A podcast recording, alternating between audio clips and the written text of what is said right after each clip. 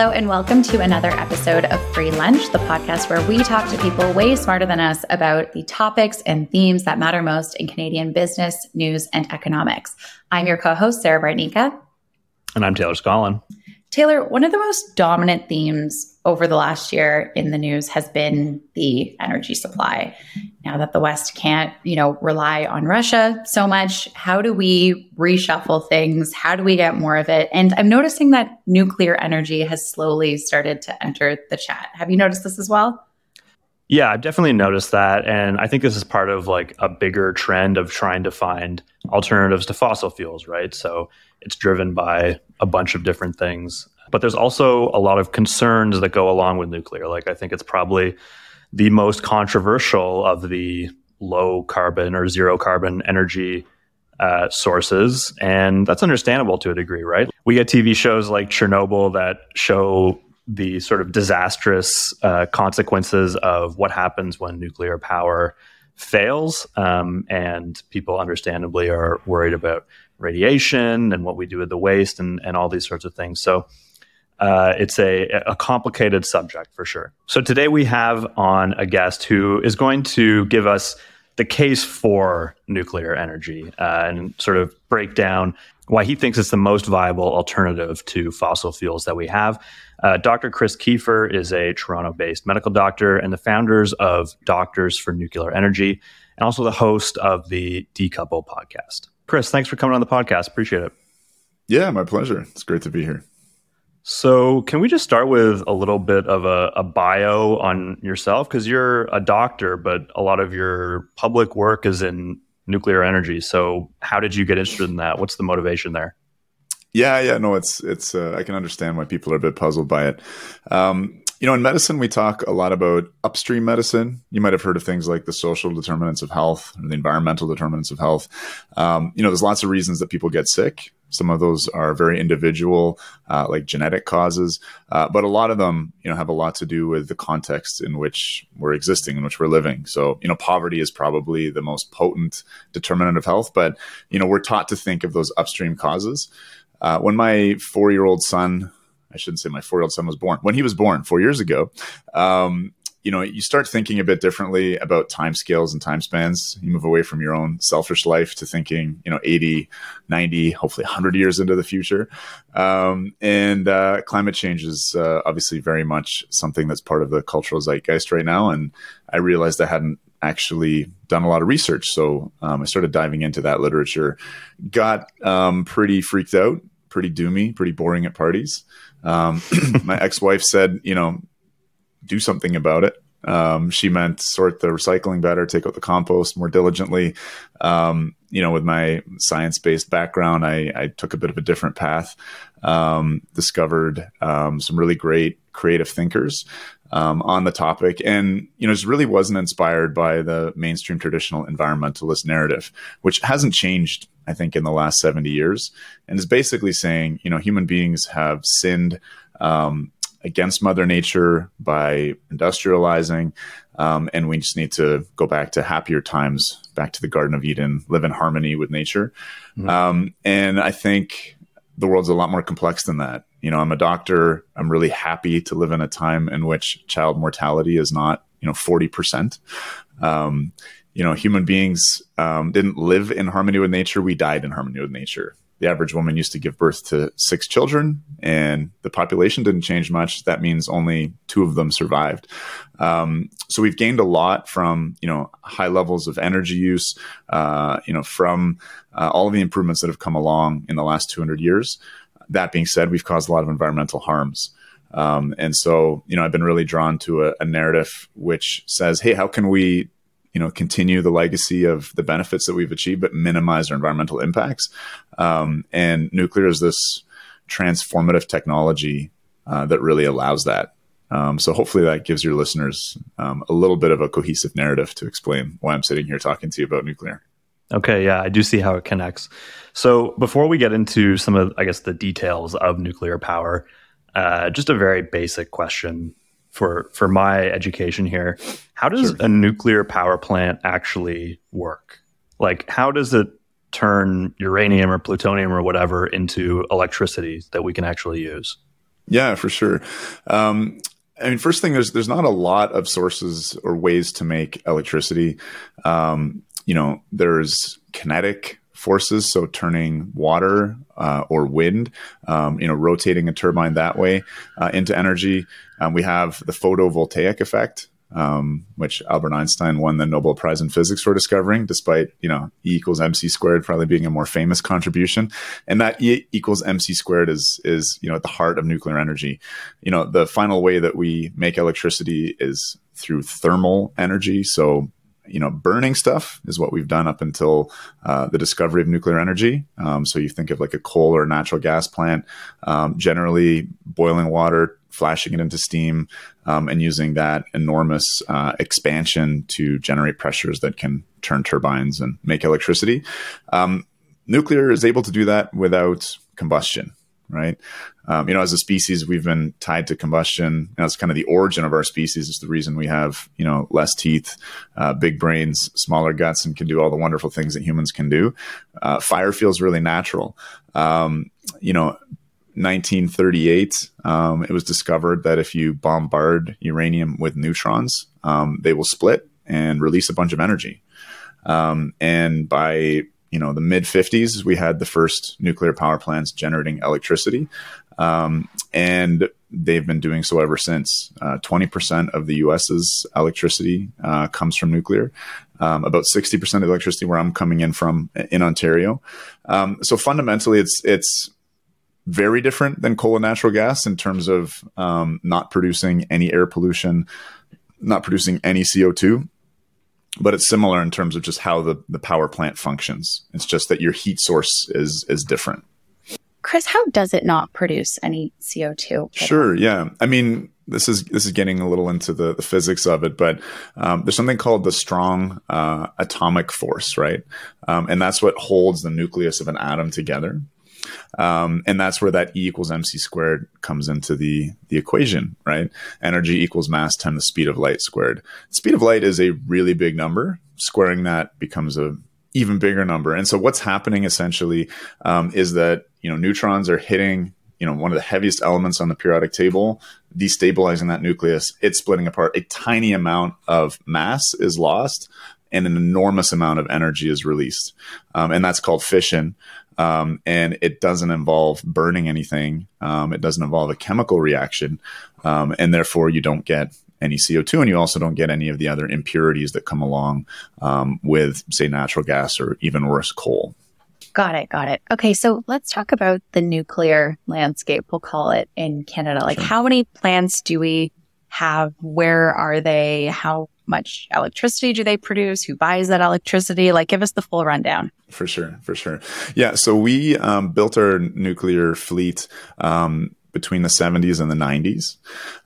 And the reason why, it's actually interesting because we're facing kind of similar times. The 1970s, we experienced the OPEC crisis, skyrocketing prices of fossil fuels.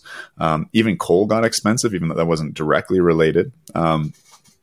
And Ontario is kind of where most of our plants are. We had 2 plants in Quebec, and we still have 1 operating plant in New Brunswick. But why did Ontario take this path? This is a similar story. Every country that's got a large nuclear deployment, I think with the exception of the US, has had some constraints on its fossil fuel resources. So Ontario, its electricity supply really started with hydroelectricity, mostly Niagara Falls. Produces a lot of juice, but Ontario rapidly outgrew that. And then the next power source that was available and plentiful was coal, but we don't actually have any of our own coal deposits. So we were importing that coal from the Western US, and that got pretty expensive. What we did have was the world's second largest center of nuclear research. So second only to the Manhattan Project, was the research happening at Chalk River Laboratories. We achieved like the second chain reaction ever in the world here in Canada. And that was because Europe was, especially France, had been taken over by the Nazis. There was serious worry that the UK would be overrun by the Nazis as well in 1941. And so basically all of Europe's nuclear research came over to Canada. And so what did Ontario have? We didn't have coal. We had this amazing scientific expertise, and we discovered uranium. And so we took a gamble and said, you know, let's see if we can develop our own, you know, endogenous source of energy. And over the course of just 20 years, we commissioned 20 nuclear reactors in Ontario alone, which now, again, make up 60% of our electricity grid. So the majority. And it's this round-the-clock stable electricity, which really underpins the Ontario economy. Now, we did still have a lot of coal on the grid, but we managed to make coal burning illegal in Ontario. And that had enormous benefits, you know, circling back to the social environmental determinants of health. We used to have 54 smog days a year here in Toronto. And there was a significant contribution from coal. We had the largest coal plant in North America to the west of here. And, you know, the way that the jet stream blows, that was blowing that, you know, nasty smoke into Toronto. And nuclear energy provided 90% of the energy required to phase out coal. That was North America's greatest greenhouse gas reduction, fully balanced out the increased emissions of the oil sands in Alberta. So just a massive contribution in terms of decarbonization. But that's, I'm probably getting a little long-winded here. That's kind of the story in a nutshell of nuclear in Ontario. Similar story in France. There's a saying in France, we do not have oil, but we have ideas.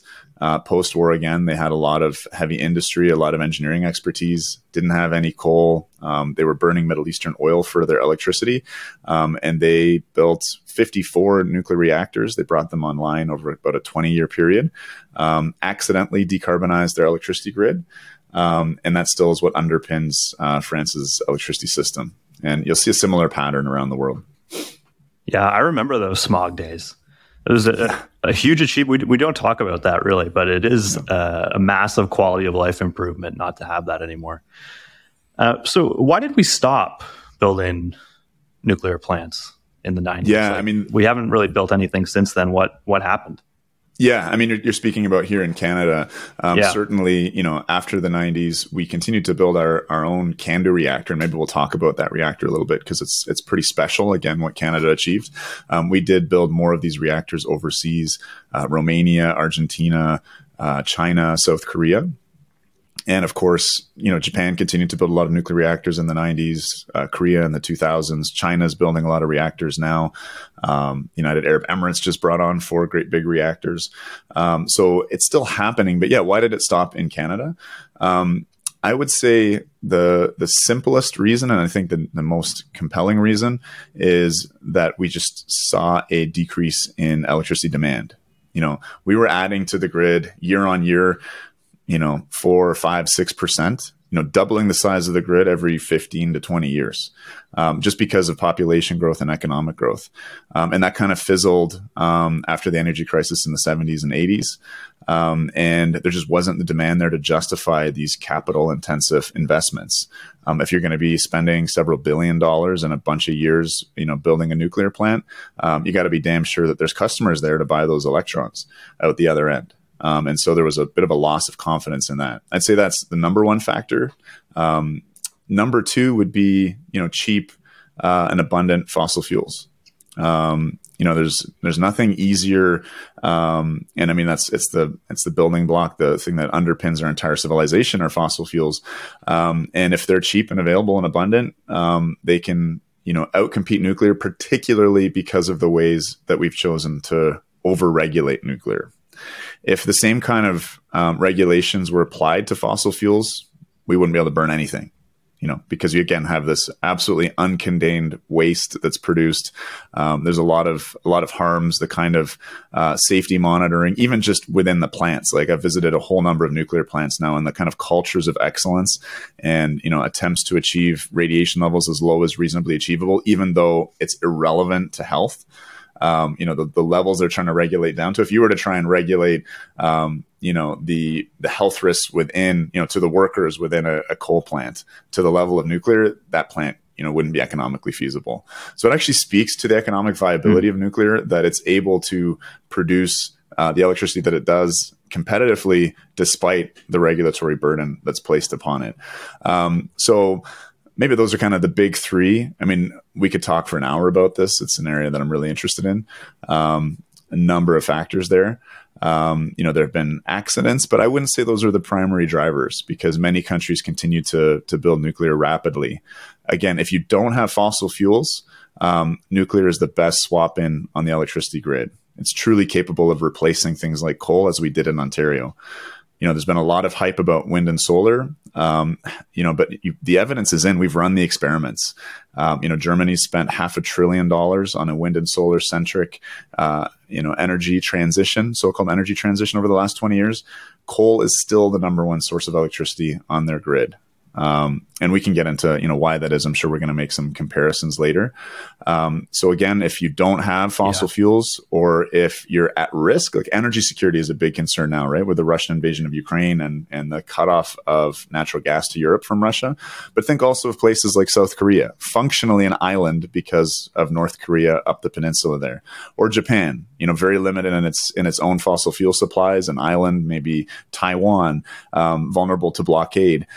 These are all countries that, you know, for very pragmatic reasons, used nuclear energy to great effect. And they've, you know, really underpinned a lot of the economic success of those economies.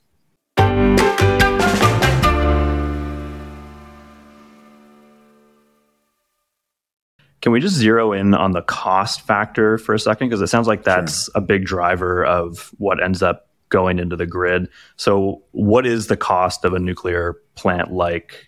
Compared to like a natural gas plant, how does that break down over the life cycle of the plant? So, you know, it's hard to say there's one cost for nuclear. A big thing that ends up impacting the final cost is the cost of construction. And, you know, that's the capital cost and the cost of capital. Nuclear plants take a number of years to build. The world record is from Japan, and that was about 3.5 years. We've just seen the Vogel reactor in the U.S. get connected to the grid after, I believe, 11 years. All that time that you're building, you're not generating any electricity, and you're racking up debt. And I mean, you know, there's similar comparators. You know, a big copper mine, you might have to start with a kind of $4 billion loan.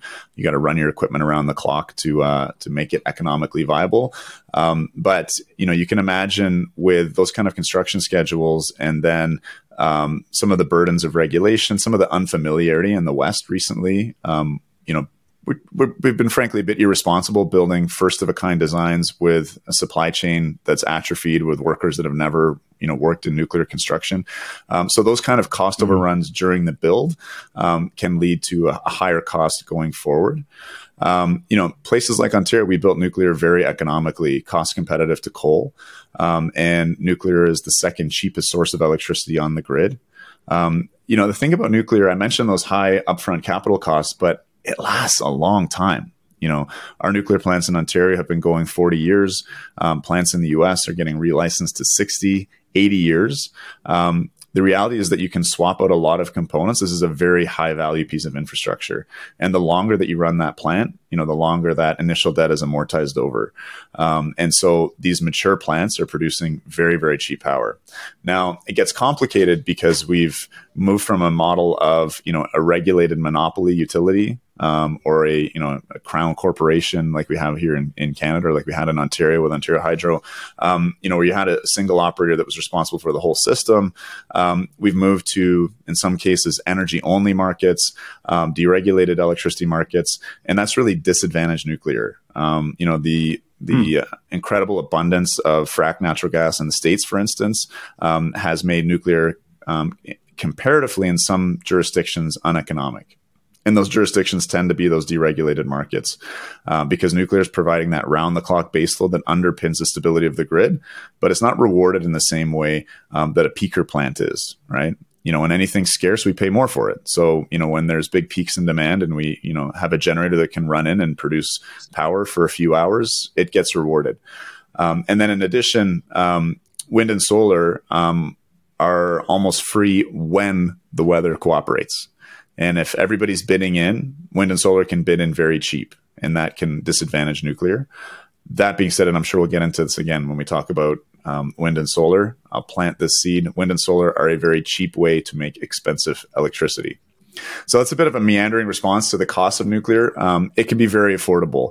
Again, in South Korea as well, as cheap as coal. The regulations placed upon nuclear, which are really unique, do drive up costs. But it has the potential, certainly, to be as cheap, to be cost competitive with fossil fuels. And in many areas around the world is the cheapest, or here in Ontario, the second cheapest source of electricity. We will definitely get into wind and solar. But first, I have a question about safety, because of all the low carbon energy sources, people are kind of understandably the most freaked out about nuclear energy. Yeah. They think of Chernobyl, they think of Fukushima. Like there's a radioactive water leak happening in Minnesota right now. So I guess my question to you is nuclear energy safe? Okay, so this requires a discussion about radiation, and people are freaked out about radiation. There's all kinds of toxins and carcinogens in our environment. And as I said, as a species, we grew up with fire. You don't think twice about sitting next to a campfire. I mean, when the smoke blows in your face from a campfire, it's like smoking a pack of cigarettes, right? Mm-hmm. A semi-truck idling on the street, having a wood-burning stove in your house is equivalent to idling an 18-wheeler in front of your house in terms of the air pollution impacts, right? Why are we freaked out about radiation? We weren't initially, because we discovered the phenomenon of nuclear of radiation and nuclear decay prior to the creation of the atomic bomb, but that was the big entry onto the scene for the phenomenon of nuclear was the bombings at Hiroshima and Nagasaki, and the whole sort of trauma imposed by the massive destructiveness of these weapons. When we look at the accidents, it's interesting, right? We call them catastrophes, disasters. The only accident that's occurred in the Americas is the Three Mile Island incident. That was a meltdown of a pressurized water reactor. This was a costly industrial accident. The plant was only a year old. As we mentioned, billions of dollars went into building it, and it only operated for a short period. However, what were the health impacts off-site? The highest dose of radiation that a member of the public got as a result of the Three Mile Island meltdown was equivalent to a chest x-ray. Okay. I'm an emergency doctor. I x-ray people all day long. I CT scan people. I give people, comparatively, there's still very low dose radiation, but in a flash, I'm giving people the equivalent of all the dose of radiation they get in a year just from living, right? So, you and I living in Canada or North America, we get about the units are kind of meaningless here, but we get about 2 to 3 millisieverts of background radiation. And that's from things like cosmic rays from outer space. It's naturally occurring radioisotopes in our bodies, in the food that we eat, in the soil around us. 93% of our dose of radiation that we get every year is from medicine. If you look at, population averages. So I'm the guy who is the main source of radiation for the average Canadian or a person living in a modern industrialized world. Are people scared of radiation? Like I have parents coming in with kids that just bonk their head on the coffee table. Doctor, please scan my kid's brain. Right? When the benefits of radiation are individual, people aren't freaked out about it at all. Right? If you want cancer treatment, if you want medical diagnostics, when the benefits are population wide. Right. And we saw that with the Ontario coal phase out. Nuclear powered the Ontario coal phase out. It's estimated that 1,000 lives per year have been saved as a result of improved air quality, tens of thousands of hospitalizations. Then we kind of have the opportunity to be a bit freaked out about it. In terms of the other accidents, Three Mile Island, it's interesting. There's an environmentalist in the UK, George Monbiot. Within weeks of the Fukushima incident occurring, he really changed the narrative because he's like, this is a worst case scenario. These were 3 nuclear meltdowns of huge nuclear reactors, right? The world's 4th largest earthquake ever measured, which tilted the axis of the earth several centimeters. This was a real force of nature that caused this. But what were the health consequences? Nobody has died as a consequence of an exposure to radiation from Fukushima. Nobody. Really? Yeah. And then in terms of the cleanup, because you hear, but what about this $100 billion cleanup that's being imposed? Well, artificial radiation has no different health consequences than natural radiation. And the background doses of radiation around the world are very different. So I mentioned here, and again, forget about the unit, just the numbers are useful as a comparator. We get about 2 to 3 millisieverts of radiation every year. If you live in Ramsar, Iran, you get 250 millisieverts per year. If you live in Kerala, India, about 50. If you live in Denver, Colorado, about 10. Most of the Fukushima prefecture now is under about 10 or 20. So would we evacuate Denver, Colorado? Would we strip all the soil down and put it in plastic bags? Would we evacuate Kerala, India? That's a big state. India is pretty highly populated. No, and we don't see any increase in cancer rates in these areas with higher natural background doses of radiation. So it's our kind of fear of radiation, which is driving a lot of this. And, you know, it's just not a very potent carcinogen, certainly at very high levels. And the only people that have experienced those high levels as a result of a nuclear accident, you know, are unfortunately in Chernobyl. The people working at the plant that day, the firefighters, you know, there were, you know, not that many, but, you know, about 50 people that died as a result of very high doses of radiation. And then, unfortunately, there was a number of thyroid cancers because of, you know, public health measures that were not taken later. Again, Chernobyl, an old reactor design. No one's building those anymore. No containment. So a very different situation. But you have one nuclear accident in the world that's estimated to so far have killed less than 100 people, with the potential for maybe another 150 lives shortened as a result of thyroid cancer. So are these catastrophes? Are they disasters? Are they accidents? You know, put that in context of other industries like, you know, the Bhopal incident in India, where about 10,000 people's lives were snuffed out by, you know, a chemical leak from a chemical plant. Put that in the context of, you know, any other source of electricity. There's been collapses of hydro dams that have killed, you know, more than 100,000 people in China. There's natural gas explosions. Are those catastrophes? I don't know. I'll leave it to the listener to judge. But I think what's necessary, and it's a bit difficult because it's a highly emotional issue, is to take a science-based approach and actually tally up the numbers. And when you do, nuclear comes in right above solar as the second safest source of electricity. Safer than wind, because people, you know, maintaining wind turbines is pretty crazy, right? So, I mean, the scientific answer is there, but the challenge, of course, is communicating this to a public, which is still deeply scarred by the Cold War, particularly that boomer generation. But I think we're seeing a real difference in opinion of, you know, from young folks like ourselves.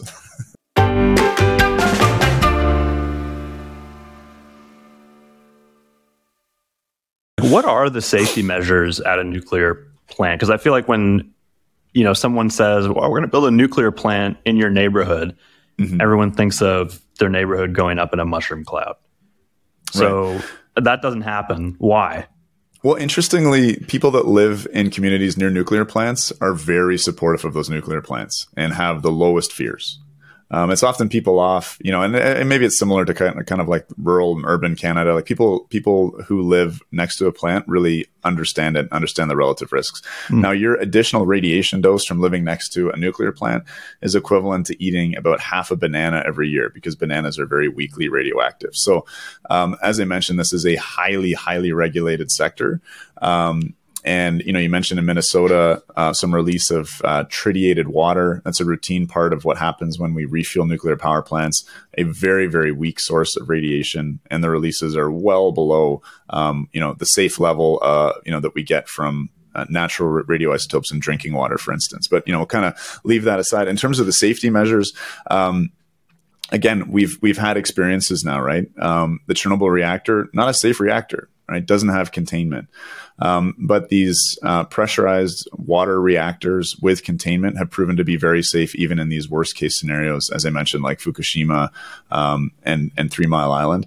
And there's been a lot of learning. So after Fukushima, you know, all around the world, all of the operators came together, because an injury to one is an injury to all here, right, for the sector, and learn from that event.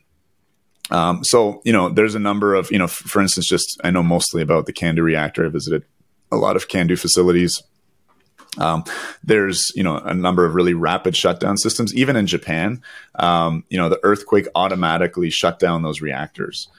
The problem that you have is once the reactivity stops, you still have a thermal mass from that fuel that's still quite hot. It needs to be cooled for a number of days, and that is accomplished in a CANDU reactor. It can be done passively just by the basic physics, something called thermal siphoning. Anyway, there's a whole number of safety measures, and the safety culture is really, frankly, bizarre to behold. You know, as an outsider going to visit these places, everything is done to the book. A lot of planning goes into it. The comparison I'd make, and I'll probably make this comparison when we talk about waste, is to the aviation industry. flying is insane, right? We routinely get in these thin-skinned aircraft. We fly at 30,000 feet where there's barely any oxygen at speeds approaching the speed of sound, often over massive bodies of water like the Atlantic or Pacific. Like, and ask any human being, you know, up until about 100 years ago, if they felt that that would be particularly safe. It's not, but we make it safe, right? And even though, I mean, and this is a crazy stat. I was looking into this the other day. There are 4 billion passenger flights every year on planet Earth, on over 43 million aircraft, aircraft flights.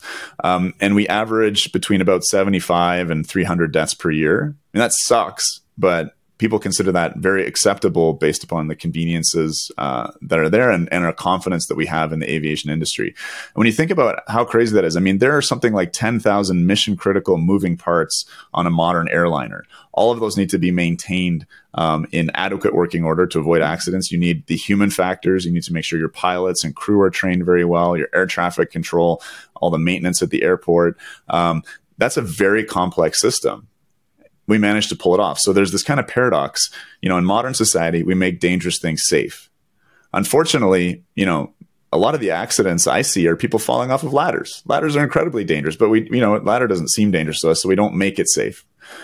I hope that, you know, gives you an answer without getting into sort of high level technical, you know, what are the systems in a plant that make it safe? That analogy is probably more helpful. I mean, the conversation about going back to your points about doses is still throwing me for a loop a bit. I'm going to have to sit with that one for a while. Because, you know, one of those people that, you know, hears radiation and kind of, you know, gets a bit worried. I'll give you one other comparator, right? So, you know, there were sort of three groups involved in the Chernobyl accident. There were the people working at the plant and the firefighters that were there on that day. They got enough dose to get something called acute radiation syndrome, absolutely life-threatening. About 150 people got acute radiation syndrome and about 30 people died from it, right? So that's very serious. Still, I mean, when I first learned about that, I was like, wow, that's a lot of people that survived. And that cohort of survivors, most of them are not dying of cancer, which is very interesting. There was the liquidators, you know, over 100,000 people that responded during the cleanup. And we have not seen any increased cancer incidents. And also, you know, there's been some interesting studies because everyone's freaked out. Radiation is going to, you know, mutate my child. They've done these whole genome sequences, right? We can now sequence the human genome, you know, in seconds or minutes, comparing mom, dad, and kid. And they've not found any increase in any kind of intergenerational effects, even amongst these liquidators. In people living, you know, who lived within that exclusion zone, the dose of radiation they got over the last 20 years is equivalent to one CT scan, right? One full body CT scan. So I find, you know, as a doctor, that's both helpful for me to demystify radiation and also to explain it to people. There is no avoiding radiation. There are no zero radiation environments. I've actually been to a really interesting research facility called the Snow Lab in Sudbury.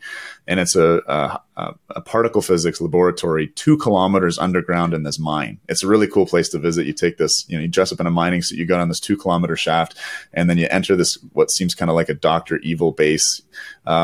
You take showers and swap into clothing so you don't bring any contamination in with you. And basically they're trying to insulate themselves from that cosmic radiation that's constantly coming in. And there's a science experiment going on there where they're looking at, you know, how low can we get in terms of radiation dose? And they're doing all kinds of crazy things, not just the shielding from the cosmic rays, but other things as well. And you just can't get anywhere near zero radiation. So we're constantly bathed in radiation. It's a natural phenomenon. And it's really important to understand, you know, kind of where that safe threshold is. And it's pretty high. And it's nothing that is comparable to what, you know, certainly anyone around even some of the worst nuclear accidents are getting. So I know that sounds counterintuitive. The quality of the science is really interesting. Like around Chernobyl, there's estimates. You'll see studies saying 1 million people have died from Chernobyl. And you'll see estimates as low as what I'm quoting, less than 100 so far, maybe 150 more to come. Right. And why is that? Well, you know, you have to look, just as COVID has shown, like there's a lot of really shitty research out there. Right. Science is messy. The study's showing 1 million dead. Guess who commissioned that study? Greenpeace. right? Another study showing 100,000 dead. That was the Green Party of Europe. 3 scientists, really shoddy methodology. And the study showing less than 100 so far is 8 UN agencies and the cooperation of Russia, Ukraine, and Belarus, hundreds of scientists, consensus decision-making, 10-year process. So there's a lot of controversy around this, but, with my medical education and ability to appraise the quality of literature, I've been very convinced by, the high quality, what I perceive to be very unbiased studies of the UN over, studies commissioned by environmentalist organizations and green parties. Interesting. Mm. Okay. So let's touch on nuclear waste very quickly. What is it? What do we do with it? Is it bad? Sure. I mean, so most of us got our education on The Simpsons, right? So it's, green glowing goop stored in, oil barrels, kind of leaking all over the place and turning fish into 3-eyed monsters, right? So nuclear waste, what we worry about is the fuel that comes out of the reactor, right? You put uranium in, you split it, in the course of that E equals MC squared. A lot of radiation is released, and your fuel becomes highly radioactive, once you remove it from the reactor. So radioactive that if you were to stand next to it unshielded, you'd get a lethal dose in seconds, right? So this is dangerous stuff, very dangerous stuff. But here's the cool thing. Nuclear waste undergoes something called exponential radioactive decay. So 99.9% of the radioactivity is gone within 40 years. So... and then you go out another 400 years, right? And nuclear waste, you could hold it in your hands. It'd be safe to hold in your hands because basically early on, there's something called a gamma ray, which is very penetrating, can travel long distances. Over time, you only get down to a source of radiation that can't even get through a sheet of paper, let alone the epidermis of your skin. So I think people have this. 40 years seems like a really long time. What do we do with it in the meantime? Yeah. Well, let me get into that, right? Because I said it's crazy dangerous out of the reactor. Here's that example of we make dangerous things safe. There's not been a single documented injury or death as a result of handling this deadly stuff as it comes out of the reactor. Okay. So it's actually a lot simpler than maintaining a jet aircraft and an airport and all of that, all of those factors in pristine working order. What you have to do is shield the waste underwater. So the waste is removed from the reactor, usually robotically, and moved underwater. Water is an amazing shield for radiation. I've sat next to and stood next to, the spent fuel pools where there are, 20 years worth of highly radioactive nuclear waste. The dose that I was getting standing there was barely perceptible above background radiation because, 20 feet of water will shield you almost completely from radiation. So it's held there. It's also very thermally warm for about 5 to 10 years till it cools off. And then underwater, it's placed into steel and concrete casks called dry casks, which are good for hundreds of years. And so, 40 years is not a long time in a dry cask. And so the other big thing here is, well, what's the quantity of waste that's produced? Again, the cool thing about uranium, E equals MC squared, is the energy density. So, in the same volume of uranium, compared to, say, burning a piece of coal, you get 2 million times more energy. So that essentially means 2 million times less waste. And so that's why nuclear power plants are able to contain all of their waste product on site. And, I was down at Indian Point in New York recently, a plant that was recently closed. Their entire waste that they've produced in those dry casks sits on the area the size of, 2 or 3 basketball courts. If you took all of the waste that Canada has produced in 70 years and put it in a hockey rink, I like the hockey metaphor, it's useful for people to understand, that would be stacked up 1 telephone pole high. So it's not a large volume, and we can warehouse it. And basically, at our nuclear power plants, there's these, Costco-sized warehouses with these, steel and concrete casks that are engineered to withstand, missile strikes, trains crashing into 100 kilometers an hour, et cetera. They're very robust and sturdy. They're very durable. And the very cool thing about the waste is that we're only harvesting about 5% of the potential energy in it with existing technologies. So there is technology that's currently deployed in Russia, and that's kind of on the cusp, where we can use the other 95% of the energy that's in that waste. So it should just sit there in those dry casks for another 40, 50 years, and then we should turn it into new fuel. And we don't have to do more mining for uranium at that point for quite some time, because we can use that in a new generation of nuclear reactors. So the waste, for me, it's actually a strength of nuclear energy. Again, very dangerous straight out of the reactor, It has a record of being perfectly managed to date. And there's so little of it that it can just sit there, you know, and it's not floating around invisible in the atmosphere, changing the planet. And it's not getting into people's lungs and causing asthma, lung cancer, emphysema. So for me, it's a pretty cool source of waste. And I think, again, that's why, like, why am I passionate about advocating for this? I guess I like myth busting. And I think there's potentially not another technology that is as poorly misunderstood, or where there's so many myths, you know, compared to nuclear energy. So again, I think it's time for a reframing about waste, and I think people are starting to open up to that message. So can we get into the comparison with wind and solar a bit? Because I know there's a lot of people who look at these risks and they say, well, that's all good and well, but you know, we have solar energy, we have wind energy, which at least in the popular perception, are very low risk or a zero risk energy source, right? They kind of like make you feel good. It feels good to we got this thing. It just like takes the power of the sun. We turn that into energy. That's great.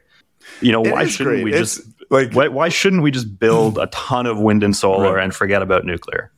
It's super cool, right? And if the hype was real, and you know, I could throw a few solar panels on my house and run my entire life, my car, you know, all my energy needs reliably around the clock.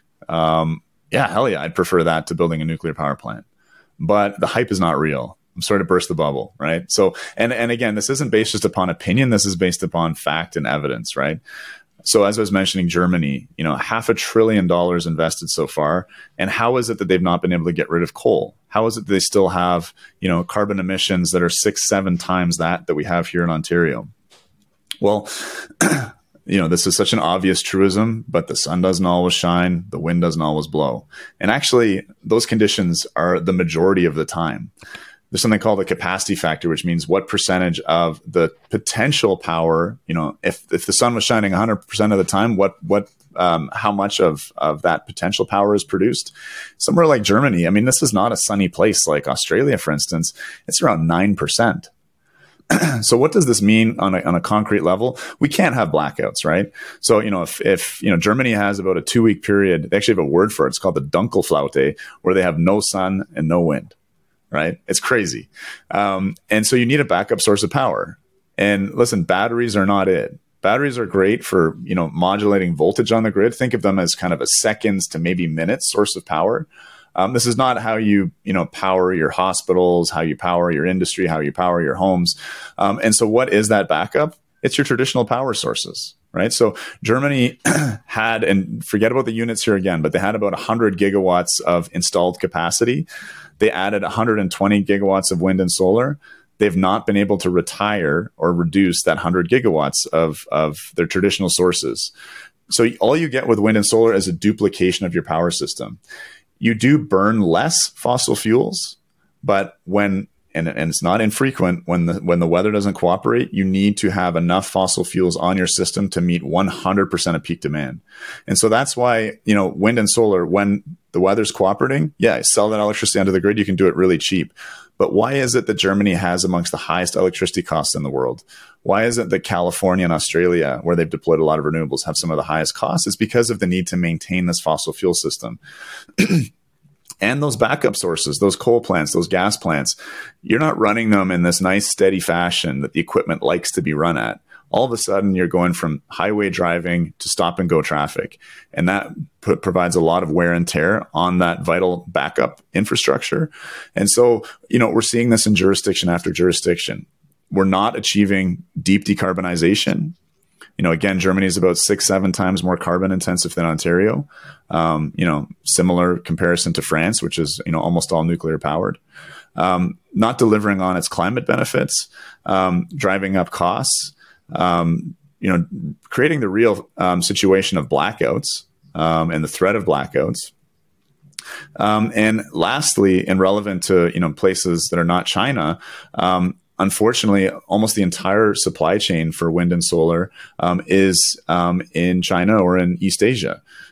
And if we're talking about spending tens of billions, hundreds of billions of dollars on an energy transition, we have a choice of where to spend that money. Here in Canada, we can spend it on nuclear, where the entire supply chain is here, massive economic stimulus, or we can send that money overseas to potentially a geopolitical adversary, and just, you know, install these devices, which again, don't deliver on their promises. Is there a world in which it becomes realistic to build just a ton of solar so that even at those peak times, you have as much energy as you need, or a ton of wind because the cost of cells has come down so much, right? The cost of batteries has come down so much, or is that a fantasy? Well, what's the harm, right? And there is a harm here, because when people think about wind and solar, they think about the physical wind and the sun, and who doesn't love a nice breeze, and who doesn't love the sun shining on your face, right? But these are sources of very dilute power. Remember, we said, you know, nuclear has the highest energy density. Energy density determines environmental impact, right? So, you know, there's great life cycle studies of this, looking at how much mining is necessary for each energy source. Nuclear has the lowest requirements. You know, a nuclear plant may look large, but, you know, the Pickering Nuclear Station near where I live, again, the size of maybe a couple Costco's in terms of the land footprint, provides all of the electricity baseload that we need in, you know, Canada's largest city. Wind and solar, unfortunately, you think about a wind turbine, right? Even a small 2-megawatt wind turbine. There's over 150 tons of steel in that tower, 200 tons of concrete in the foundation. There's rare earth minerals. And you got to build a lot of these things in order to generate the power. So this overbuild thing is insane to me. And it's not a narrative that's cohesive from an environmental perspective. Don't environmentalists want to have the least impact on the earth, do the least mining, convert the least land from, you know, wilderness or farming into, you know, an industrialized landscape? And then you have the problem of waste. And I'm not going to, you know, make any claim that, you know, a solar panel is as dangerous as a waste bundle. I just acknowledge that, you know, especially fresh out of the reactor, nuclear waste is totally deadly. But in terms of that volume, remember we talked about Canada's total nuclear waste volume sitting on a hockey rink, one telephone pole high. Solar produces 300 times more waste by volume.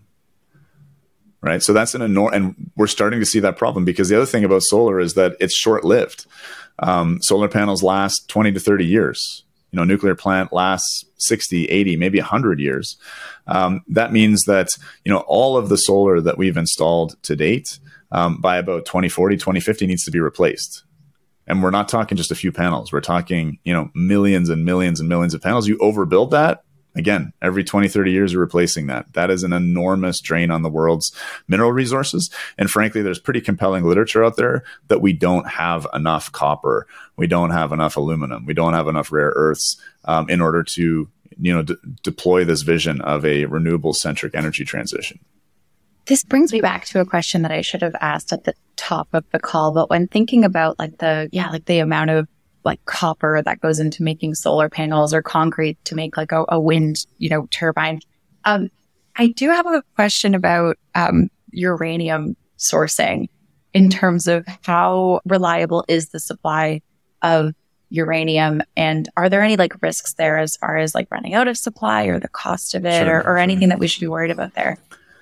Yeah, I mean, so uranium is very plentiful, particularly right now. It's dirt cheap. It's actually like pretty incredible, you know, in terms of the energy that you get out that the stuff is selling for, you know, a few dollars on the pound. It is quite plentiful. And the key thing here in terms of the long-term viability, because people say if we went, you know, no one's suggesting we go 100% nuclear. I mean, hydroelectricity is great. There's, you know, an ideal mix. I think we should be nuclear centric, particularly in terms of electricity. But if we were to upscale, you know, how does that compare to the world's reserves, and how many years would we have? That's an intelligent question to ask. What this hinges on, though, as well, is again our ability to reuse that fuel in something called fast reactors. Again, which are not theoretical technology; they're deployed in Russia right now. We just haven't pursued it because uranium's so cheap. Right. But we have that potential to reuse all that fuel. And just with the spent fuel that we have in the States, we've got hundreds of years. You know, if the States were to be 100% nuclear powered, we have hundreds of years of fuel in just the so-called waste. You know, just like any commodity, when it gets more expensive, you start looking harder for it. Canada has some of the richest uranium reserves in the world. And I don't see any shortage in sight, certainly on a centuries basis for uranium. And then again, we have the ability to reuse it. There's also even, you know, uranium is an abundant element in the Earth's crust. There's, you know, grams per ton of soil under your feet in most places in the world. But it's present in the oceans as well. And so there's technology being looked at by the Japanese, which can extract uranium from seawater. Of course, that's not economical now, but uranium is such a small part of the cost of nuclear energy that even higher prices could be well tolerated. And essentially, if you're getting uranium out of seawater, that's basically an infinite source because rocks are constantly leaching it. It's achieving equilibrium in the world's oceans and can be extracted. So I think there's a number of answers to that question. In the short term, there's really no concerns or worries, in our traditional reactors.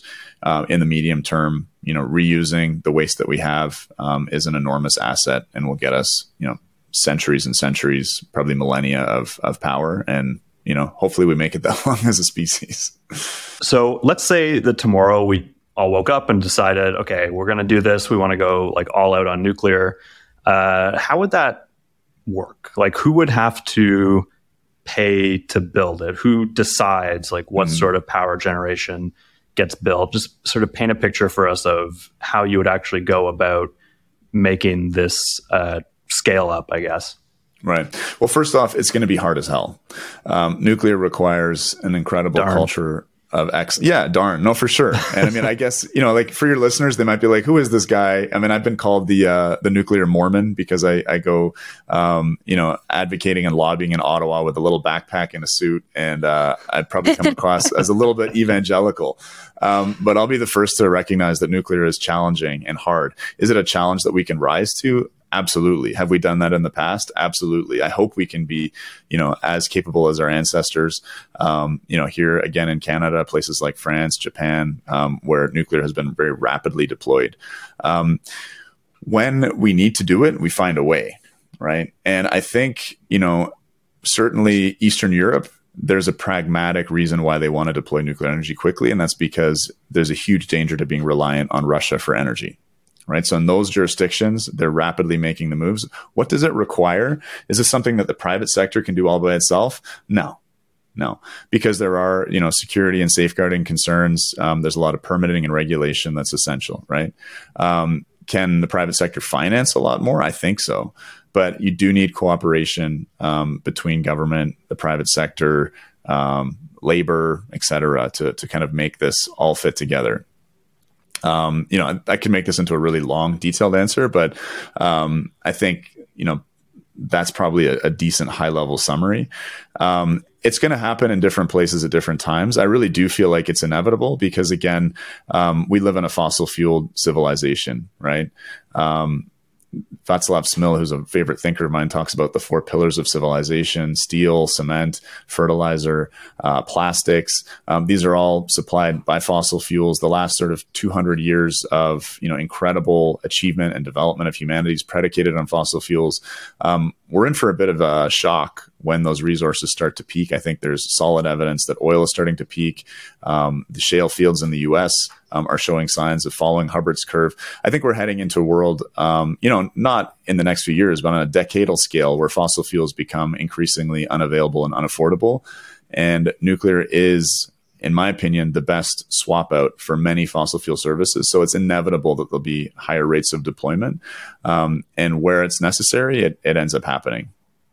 Would France have, done a massive nuclear buildup without the OPEC crisis if oil stayed cheap forever and they could burn it in power plants to make electricity? Maybe not. But these kind of pressures are already starting to build around the world. And I think they'll continue to accelerate and we're going to see rapid deployment and those kind of collaborative relationships between the private sector, government, labor, et cetera. I guess if you were to pinpoint sort of one policy that would have to happen, or maybe the most important lever that would have to be pushed in order to build more nuclear, can you point to anything specifically? I'd say one of the big barriers right now is finance. As we said, these are very capital intensive projects.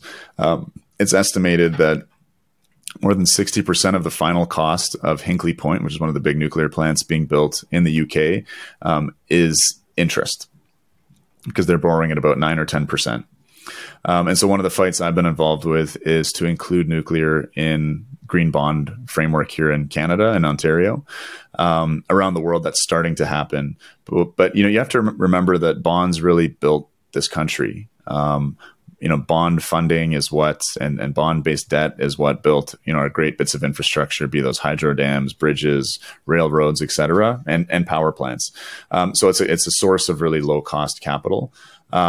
And I think we're starting to see a shift on that again. The EU, including nuclear in its sustainable finance taxonomy, South Korea, just 2 days ago, the UK declared nuclear as sustainable within their financing taxonomy. So that's really going to unleash the capital that's required to start this. So that's, you know, one big policy change. You know, I think another, and it's just happening inevitably, is people are seeing the limitations of wind and solar. And in terms of a viable alternative, you know, nuclear's, you know, we're experiencing what some people are calling a renaissance or revival.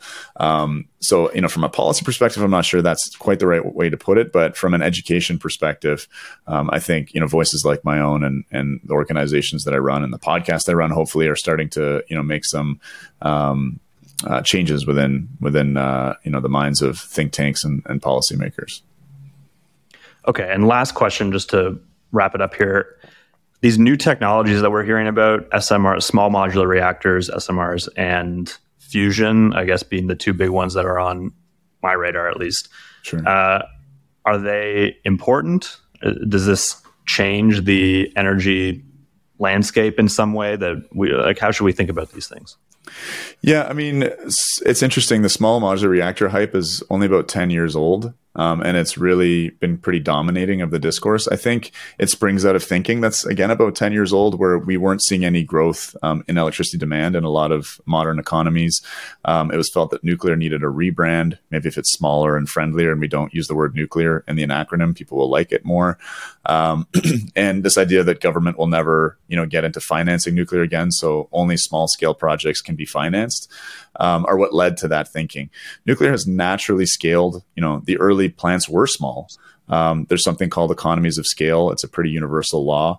And so nuclear plants have tended to arrive at the 600 to 1,000 megawatt size, and that is a large reactor.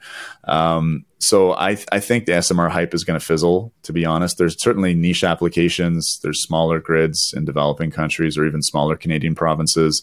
There's the idea of micro reactors to free communities in the far north off of dependence on diesel fuel. That should all be supported, but I think it's got a relatively small role to play. That's a, you know, outsider heterodox opinion there, but I enjoy having those.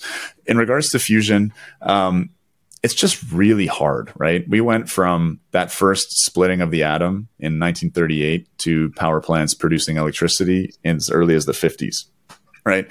Fusion, the first successful fusion was done in a particle accelerator in 1932, and we are nowhere close to producing electricity. There was this so-called breakthrough at Lawrence Livermore Laboratories in the US that got a lot of press.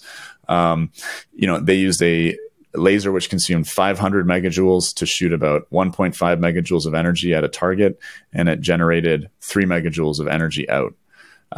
So still a huge net energy loss. And you also have to think that the heat that was generated needs to be turned into steam to turn a turbine. And you lose about 40% of the energy in that process. It's not a 100% efficient process. So we are light years away.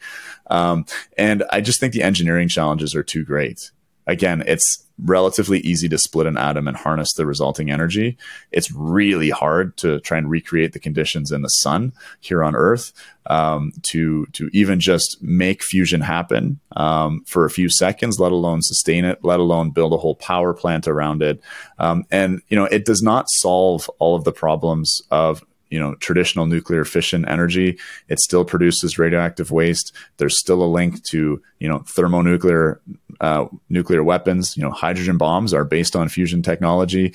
So I think a lot of the hype around fusion is, hey, you can have all the great things of nuclear fission without any of the hangups. The hangups aren't that bad, and it's just not true. You know, I think, you know, research in it is compelling and interesting, and we should continue to do it, but we should not delude ourselves into thinking that we're heading towards a fusion powered world. Okay. Well, Chris, that was Fascinating. Thank you for answering all of our questions about nuclear. If people want to dive deeper into this topic, where can they find your work? For sure. So, I run the Decouple Podcast. That's a bit wonky, a bit high level. We're about 170 episodes in, mostly focusing on nuclear, but also energy more broadly, environmentalism, et cetera. So that's, if you Google decouplemedia.org, you can find it there on any of your podcast, platforms of choice. I'm, on Twitter at Dr. Keefer. And my DMs are open, so feel free to be in touch. And there is this burgeoning, bizarre phenomenon of a nuclear advocacy community emerging around the world. People that are passionate about the environment, who are advocating for nuclear energy. So if you get particularly inspired, we're always looking for more people to fight the good fight on this front. Love it. Okay. Well, thank you very much for joining us. That was great. My pleasure, Taylor. Nice to meet you, Sarah.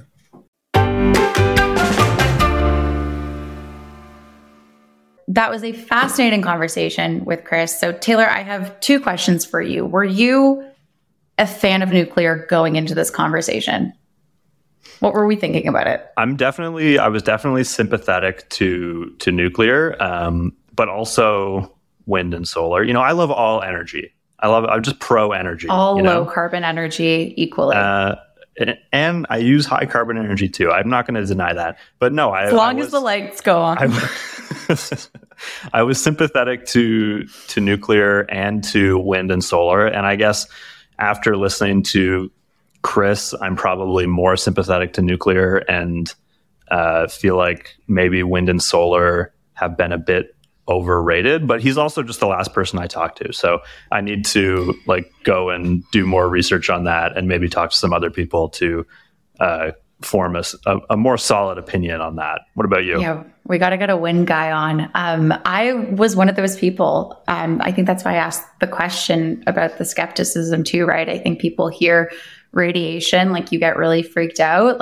I'm the person that sits in the dentist chair and flinches every time that I'm asked whether or not I want to do an x-ray, because the answer is always no, because I'm scared of what it'll do to me. So I think putting it into context, really the doses that we're talking about here really helps me wrap my head around it. I think I need to sit with that a bit and think through it a bit more. But I went into this being this seems like a terrible idea. I'm not into it. But then when you actually kind of go through the research with a scientist, as we did, it's interesting how kind of skewed your perception can be, or how you're missing a ton of context, right, to be able to make an informed decision of whether or not you feel positively towards something or how scared you should be.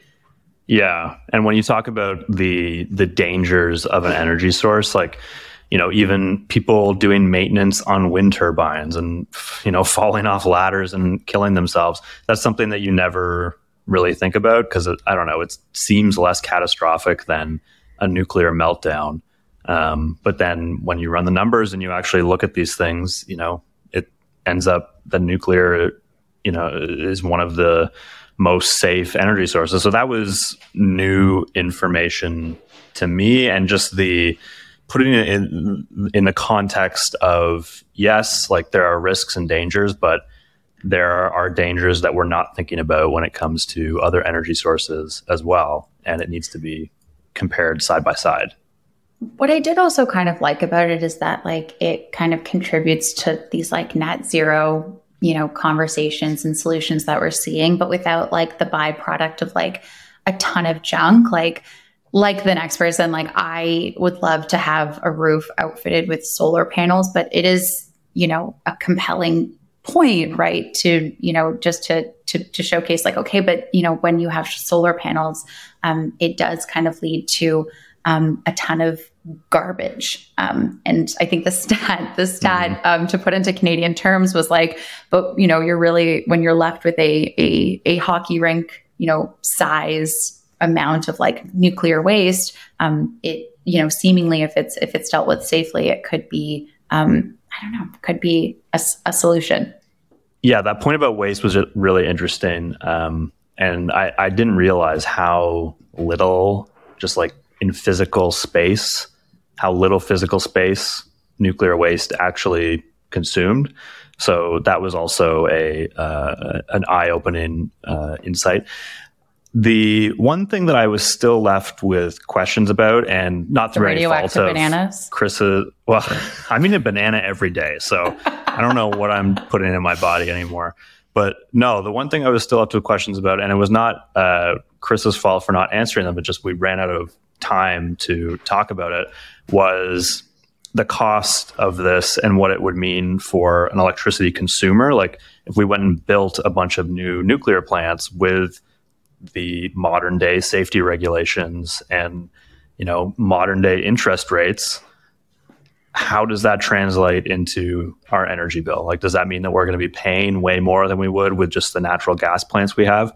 And energy costs are such a politically hot and fraught issue. Is it politically viable? Even if it's, you know, a good solution from a climate perspective, is it a viable solution from an economic perspective to build these plants? And maybe it is, but we just didn't get a chance to dig into those costs and how they would play out for consumers. Yeah, I'd love to get a follow-up on that because it is such an important piece of the conversation, right? Like where these plants are actually going to go is one, how much they will actually cost people. For sure. Well, should we leave it there for now? I think so. Okay, well, this has been another episode of Free Lunch by the Peak. I'm Taylor Scollon. You can find me on Twitter at Taylor Scollon. And I'm Sarah Bartnicka. You can find me at Sarah Bartnicka. And if you enjoyed this episode, make sure to search and follow Free Lunch by the Peak wherever you get your podcasts. Also, subscribe to our daily business newsletter. You can find that at readthepeak.com. And we will see you next week.